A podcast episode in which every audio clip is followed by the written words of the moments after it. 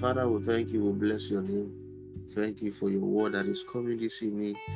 Thank you because Jesus will be glorified as we are edified in the name of Jesus. For in Jesus' mighty name we are prayed. Amen. Welcome to this um, evening section. We are looking at evangelism part three, and then we are looking at how to witness Jesus to an atheist. Now, let me put a disclaimer. Let me just tell you that, let me say this. Our job is to preach Jesus. Our job is to preach Jesus to people, to witness Jesus to them. And the conviction is left for the Spirit of God to do. Bible said, No one commented unto my father, no, no one commented unto me, except my father was uh, drawing, paraphrasing now. So, ours is just to go forth and trust that the Spirit of God is going to convict men to come to you. So, just because you are about to make an argument, a logical argument that there is God, you know, that people should be saved, and that does not mean that, ah, you know, every time you do the arguments, they will just come like that. There are sometimes that even after the logical arguments, you can you still pray for me, I don't think you can actually just argue people into conviction without the Spirit of God convicting convicting them and you too praying. This one is just for you know just to make logical argument. It does not mean that you know um, once you come before them, you argue them. It always be like that. There are things that may take time sometimes. That sometimes that the Spirit of God will just go in immediately and do what He has to do. So no matter the argument I will put here tonight, trust that you pray maybe you have an argument with an atheist, an atheist, make sure you pray for them, trusting God to convict them. Argument alone, you can't argue people into conviction. It takes the spirit of God. The argument may just be like a seed, but it takes the spirit of God to be able to convict men for himself. So this evening we are not going to it's not going to be a long sermon we just i just want to look at three things um looking at when you're um witnessing to an atheist and like i said you know, the book of first peter chapter 3 verse 15 well, say that we must be um, ready to make a defense. In fact, the amplified the amplified version said some say something like um, make a logical that be able to make a logical um, defense for what we believe. I'm talking about First Peter 3, 15, 17. You know, the amplified version said, always be ready to give a logical defense to anyone who asks you to account for the hope and confident assurance elicited by faith that is within you. Yet do it with gentleness and respect do you get? You don't have to be, you know, you don't have to be, you don't have to fight. It's just do it with gentleness and what and respect. And then again, we saw in the book of Acts chapter 17 that Paul, you know, there were people they, they were worshiping the unknown God. And if you watch at Acts, the book of Acts chapter 17, from verse 16 to 34, Paul made a logical argument that this God you are serving, you are calling an unknown God. There's actually a God in heaven. And Paul did not really actually quote scriptures like that. What he did here was an apologetic, defending the God that he's serving. And he did by explaining this so many explanation. You can check it out. The book of Acts, chapter 17, from 16 to 34. Maybe you have been studying it, but you have not been seeing it in that light. That what Paul did here was an apologetic. Was an mm. apologetic. So you have to do what? See it in that light. That that's what he did there. A strong apologetic to defend the faith, the gospel that I believe. So and I believe that we too, as believers, we must be able to at least be able to do a little apologetic here and there, you know, to defend the faith that we believe. So when you encounter an atheist, the, uh, the major argument, the first argument of an atheist is that there's not there's no God, you know. And should I tell you something? Most of the atheists, if not all of the atheists, mo- no, they, they mostly do not just wake up and say they want to become an atheist. Some of them, the argument is that if God is the one in charge of heaven, why is it that um, things are bad? You know, children are being killed every day, this and that, and that. And some people become an atheist because of wrong doctrine, wrong wrong doctrine, because of how they were being taught wrongly. You know, just be that God is the one in charge of the world and all this bad thing happening. Why is God? Well, if God is if God is um, the one in charge of this world, then why is things happening like this? Okay, let me give you an example. We have barbers everywhere in this country. Why do we still have people who are moving with bushy hairs? but barbers are there. Are you getting it? So people they just don't really understand, maybe because of wrong doctrine or how they have been not been taught properly, or probably just I don't just know. So they are they don't just wake up and say, ah, I want to become an atheist. Some of them is because of maybe their loved one, they were Christians before, and then they, their loved ones, maybe their dad or their mom or someone that they love or someone that loves the Lord, they prayed, prayed, prayed, and the person still died You know, I was watching a video today by um, a dear man of God, and he was talking about how one of his mentor that he loved so much, and they prayed, and the man died of cancer. And then later again, one of his own mentee too now had cancer, and that mentee knew his own mentor who died of cancer. And you know, you know the level of when you see somebody died of that before, and that meant he was afraid and was saying, "Is this and wins also died?" And you know, he. He said God stepped in. He took the the what do they call it? What they used to give them when you have that kind of sickness a certificate or whatever. He took it and tore it and begin to pray and give the lady instruction. You see, on the sixth day, the cancer was still there, but on the seventh day, it dried up. So there are people who went through certain things. Their mentor that they lost. He said it was as if the world was going to end for him. So there are people, it was because of the pain that they went through. That was why they were not able. That was why they they, they just left God and become an atheist. So before we go about and just talking about, we must also understand these people's pain. We must be able to understand their pain. We must be able to understand that these people also they went through certain things. They don't just wake up. Most of them don't wake up one day and say, "I want to become an atheist." It's because of what they have been through. So when we begin to talk about this, like I said, it's just going to be a short sermon on all of this. So the first um atheists, it, the atheists, their first what they call it um their first argument is that God, God, there's nothing like God, they just love, natural, this and that and that and that and that. And the argument or the case I'm going to present tonight, there are people who have done it before. So it does not mean that it's not new.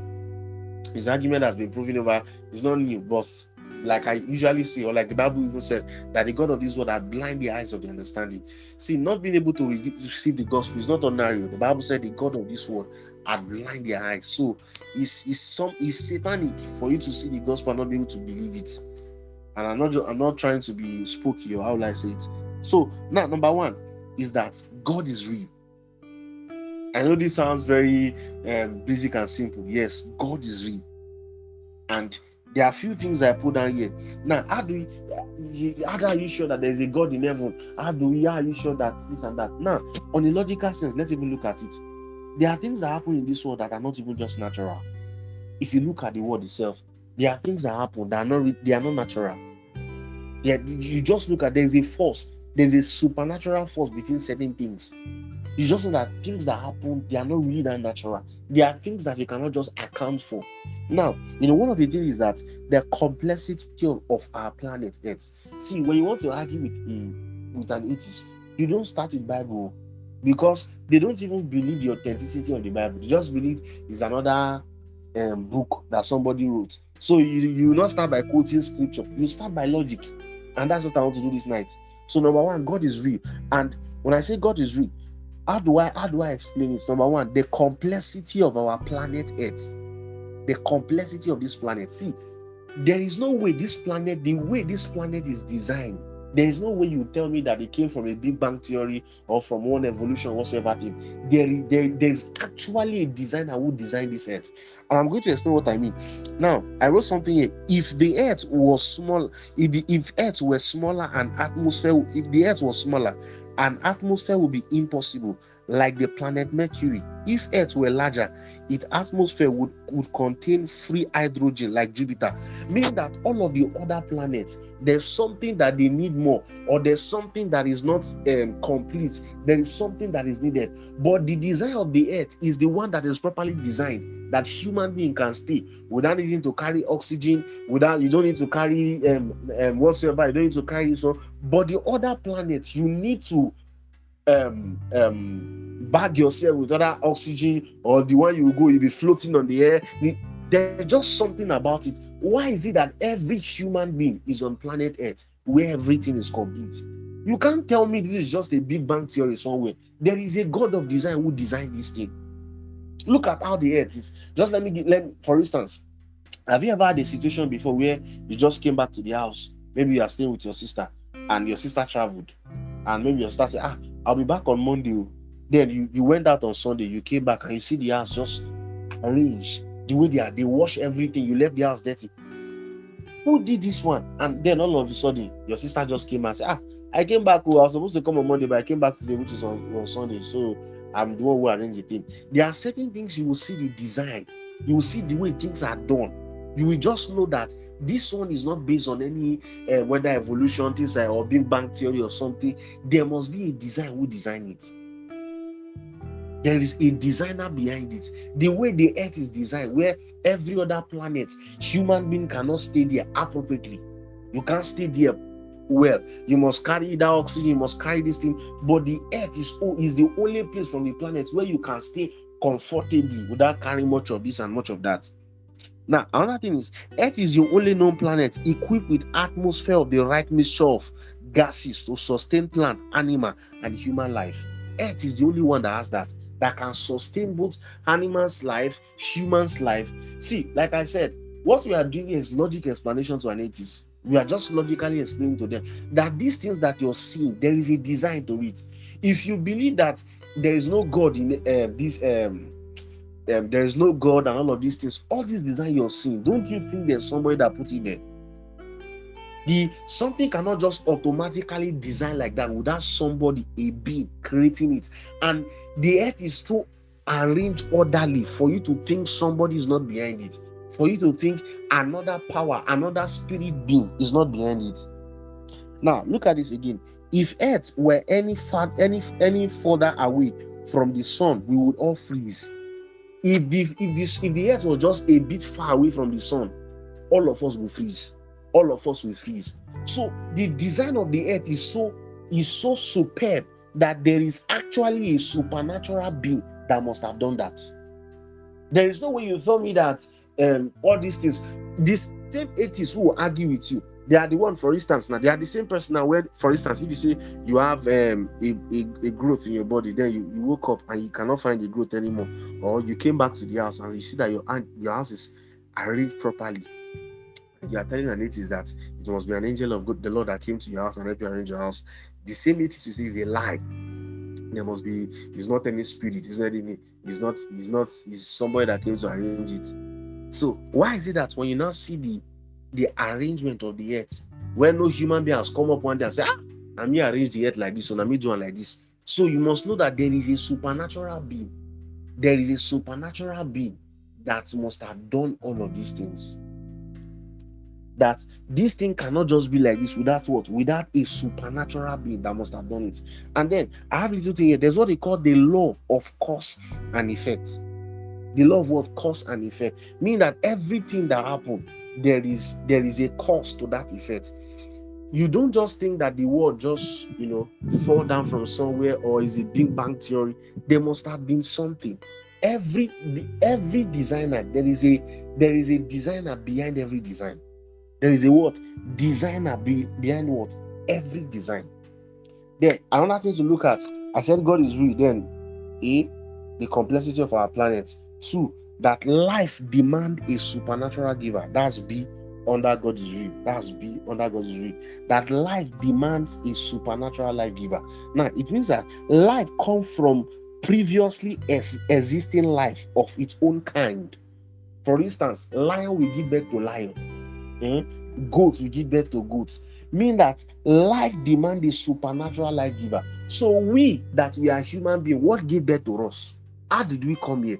If it's not another being who have the kind of our life that must have given us life. If you see a goat in your house, you don't you not just say, ah, the goat fell from heaven. You will know that somebody, another goat, gave birth to that goat. For instance, if you see a little baby walking on the road, you say, ah, this baby fell down from heaven. You know that a woman gave birth to that. So we that we are human being now, who now created us? How did we come? There must be another life giver who have give, who gave us life, his own life, to live like him. It's just very simple. He said that life comes from previously existing life of its own kind. Because if you see a lion, you know that a lion must have given birth to the lion. If you see a lizard, you say, ah, lizard must have given birth. If you see a rat, you don't say, ah, this rat came down from heaven. You know that an existing, there is something, an existing um, rat gave birth to that one. So we who are human, there must have been what? An existing what? An existing um, God who gave birth to us. There must have been an existing God who gave birth to us. How do you defend that? That will just keep. This is an evolution of what they call it again, ape or whatsoever thing. Why have they not? Why the remaining one? Why they never um, um, turn to human beings? So you must know that the human, like us, there must have been something that's created that give us life like this because nobody don't come and say, Ah, I'm the God who does all of these things. So if you see a good and you know that another good gave birth to the good, it didn't fall down from heaven, then you must know that the human that you're seeing, there must have also been what? Another God who another being who gave life to us like this. Excuse me. Sorry. So number two, one of the also arguments is that, like I said initially, we can only do our best and trust that all of this we can only, we can only do our best and just try to defend as little as we can defend and trust that the spirit of God will convince them. Number two, their second argument is usually around the Bible that they don't trust the Bible, that the Bible is a fictional work and all of these things. See, this thing is just even very simple. Look at it. There's what they call bibliography, and it's a way that they test if a thing is true. So is about a manuscript looking for ah, i'm looking for the writer to to explain this now. But let me leave that. Let me go to this. They usually talk about if the bible is true. Now one thing you must know about is that is the unity of the bible. Number one i said god is real and i, I made um, two arguments under it. The complexity of the earth and um, life demand a supernatural giver. Number two i'm talking about the unity of the bible because the atheists usually argue that ah bible is not true. Are you sure that the bible is true? Now bible the bible was written over a period of roughly 2000 years by 40 different authors from three continents who wrote in three different languages. You know was written in um, hebrew greek and aramaic. That's how the bible was written. Hebrew old testament new testament greek and aramaic. So you cannot tell me that 40 people in within the span of 2000 years. That means they live in different century and different generation. They wrote it from three different countries i mean three different continents and they wrote it in three different languages. Yet they wrote the same thing. Yet the bible never contradicts each other. See there is nothing in this world. Let me even let me give you an example. There's what you there's um, um eyewitness. Now eyewitness reports. Now if something happens here in, in, in your room and you guys are four there. And after 10 years they call four of you to come and explain. Trust me even though four of you were there you are likely to contradict yourself after four years because you must have forgotten some things. You are likely to contradict yourself. But look at 40 people wrote the bible within the span of 2000 years. 40 di- different people different um three different languages three continents and yet they wrote the same thing when the bible said that the when the word of god the bible said that the, the bible is inspired by the spirit of god you should know that this one see there are things you cannot just you cannot I do i say there are things you cannot arrange. You cannot arrange that one.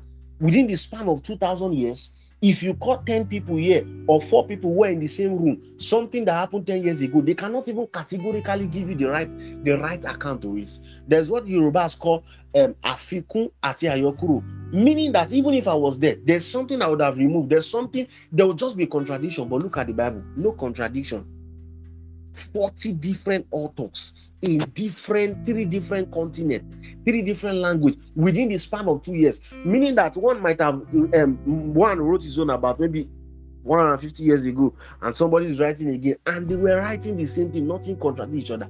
That alone is a proof that the bible is not a lie. And you know one thing? The bible has the the highest manuscript among every other thing every other other old book or any other ancient book not one ancient book has more manuscripts than the Bible. The Bible has more manuscripts. I've forgotten that. I, I wrote it somewhere the other day when I was making research. I can't, I can't find it now. The Bible has more manuscripts than any other ancient book. Okay, some of these people that they okay, let me give an example now. Some of these Socrates, is it Socrates or Socrates? What is it Socrates or Socrates? They call this man. They say that usually this philosopher. Now, people never met this man, oh, but they believe what he said. In fact, it was rumored I don't know how true this is, that he existed in the days of Isaiah. Most of the things that people publish about Socrates that he said is the one who said it. They were the things that they heard from other people's mouth that they said he said, and they keep publishing it. But it is when it comes to the Bible aspect that they can't believe anymore. But they can believe one man's philosophy, what he said. They can believe a man who said only him receive uh, receive uh, their their holy book within the span of 23 years. But 40 different people.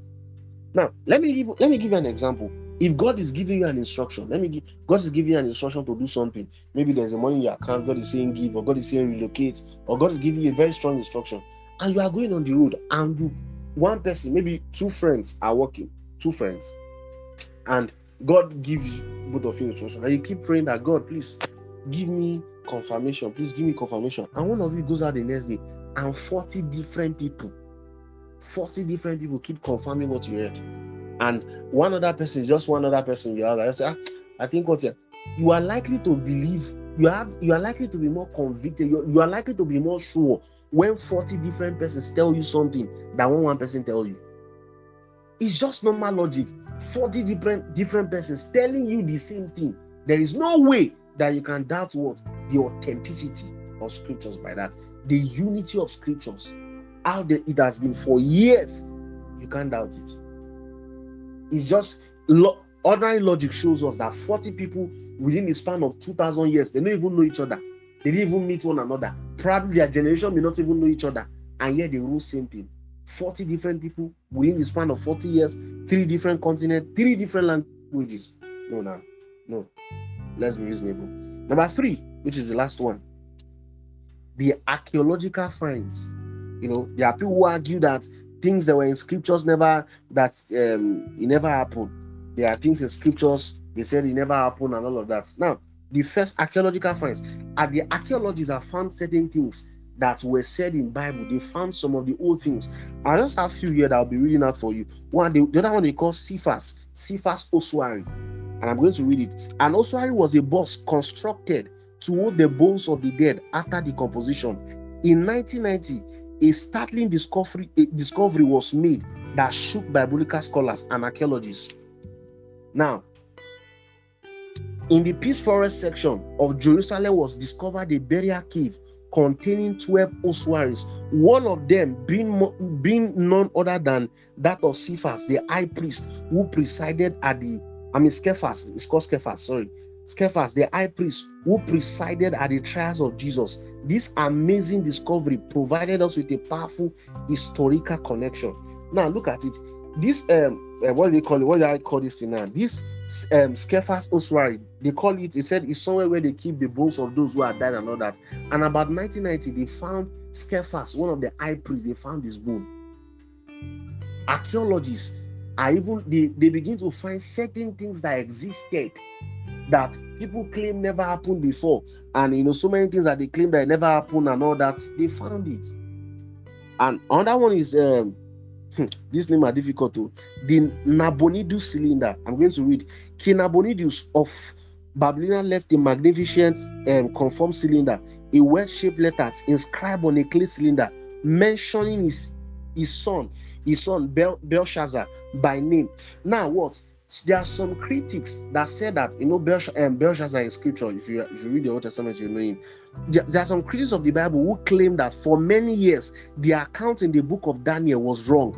They said Belshazzar was never a king in Babylon and that um, Nabonidus was not his father. The discovery of this cylinder clearly showed that these scholars were dead wrong. Indeed, we cannot understand. So they found something where um, in in I think in the Jewish or whatsoever thing, they found there was a king and uh, who, who, who, who ruled while in scripture. People claim that it never happened and all that. But archaeologists have found that these people actually read and they found their inscription, the things that they wrote. I remember the other time that um, I was watching something about Archbishop, the late um, Archbishop Idahosa, and I saw that they preserved something like the last car he drove, the last um, book, um, Bible, you know, this and that and all those things. Archaeologists are beginning to find some of these things that has to do with those who existed in what in the days of scriptures. So you can't claim. See, apart from the fathers, it is the devil who blind the eyes of people not to understand. Somebody, please, Tari, can you put on the group for me? Second Corinthians chapter 4, verse 4 apart from Satan, is the one blinding the eyes of the people for them not to understand, you know, um, the gospel and all of that. Even if we are to go by logic and you are very sincere with yourself, you will see that God truly exists and the Bible can truly be trusted. This is the essence of what that we are doing tonight. What we are doing tonight is not for you, it's not for me that believe it already. What we are doing tonight is not for me. What we are doing tonight is for in case any day you encounter and it is. So you can go back to this and just go back and study and look at it. And this should also further your study. Now, Second Corinthians chapter 4, verse 4, he's saying, In whom the God of this world had blind the minds of them, which believe not, lest the light of the glorious gospel of Christ, who is the image of God, should shine unto them. So you see that people not believing the gospel is not just ordinary. So if you have an uncle who is not, is Satan blinding their eyes? See, um, being an atheist is one of the highest, uh, what like a work rate of Satan. That ah, God, no God anywhere. He Satan. Satan is just succeeding over your life. He said, Whom the God of this world had blinded the minds of them, which believe not, lest the light of the glorious gospel of Christ, who is the image of God, should not shine unto them. So, so many. And um, one, one other thing that the archaeologists they found is called the Tel Dan stele. The Tel Dan stele. He said, This particular stele is extraordinary because Carved on it is a stone face in the expression House of David. This tale affirmed that the monarch under King David existed in history and contradict the, the long-held opinion of skeptics who deny that David never existed. Do you know that people even deny that David never existed? And this particular stele is extraordinary because carved on it, they found something that was carved on it that David truly existed. Just like if you are not careful, maybe I don't know I, believe that Jesus will stay long to come to come again. Let me just give for example. If you are not careful, if people never preserve the things of Apostle Babalola and some other great people, would have been here today arguing that they never existed. That they never existed. So in this generation, you will not just defend the gospel by just coming to quote scripture, which is good. But we must also learn to defend the gospel logically. Logically. Uh, what i did tonight is number one that god is free number two the unity of scripture. Number three the archaeological finds. That if you can this should also be a foundation of your study. You can study more you can know more but at least i know that these are the three major areas that the atheists will usually come to. God is not real. The bible is not true. And all of that. So we can see that god even logically you should be able to defend the God that you believe. And now, this was what Paul did in the book of Acts, chapter 17, from verse 16 to 34. He was not quoting scripture at all. What I did now was what he did in Denver. When he went to Athens and he saw them writing to the unknown God, he did an apologetic just from a logical standpoint of view to prove to them. And if you get there, you see that if you read it, some did not even believe him, why some believe him. And the Bible said Paul lets them. He said, Now Nasabi, I have done my part. Now Nasabi, he left them there. So do you get? I'm not saying as we do this, this is not just his argument that just make them just since you don't you don't win me for argument, so oh, yeah, go believe Jesus. No, we are just doing it because we must learn, just like the scripture says, to be able to defend what we believe. And in doing this, also, we should also pray for them and trust that the Spirit of God will convict them in Jesus' name. Amen. I don't know if there's any question or any contribution to what I have said. Is there any question? Anybody has any question or any contribution? Something you studied and you may like to ask. Like I said, it's just a short sermon tonight in order to you know defend in our own little There's no contribution and um, there's no question. All right, in the absence of this, can we just lift up our voice and appreciate God? Okay, while we are worshiping, you know, I had this in my spirit. There is a lady, probably you are in debt and God said, I should tell you that is going to settle you in the name of Jesus. Said He will clear the debt for you in Jesus' name. Amen. So as we round up, can we just lift up our voice and appreciate God? You may want to go back to this and listen again, again, and again. And in case you have any question, you may just randomly come to my DM and ask me. I'll answer them. So can we just lift up our voice and appreciate God? Let's thank Him for His word. Let's thank Him. Let's thank Him. Father, we thank you for your word. We thank you. We thank you.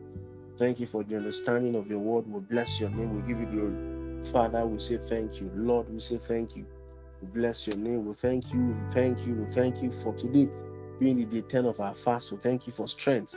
We thank you for your word. We thank you because we receive zeal to study, to know your word, to defend what we have believed concerning our faith. Lord, we give you all of the glory. We exalt your name. For in Jesus' mighty name we have prayed. Amen.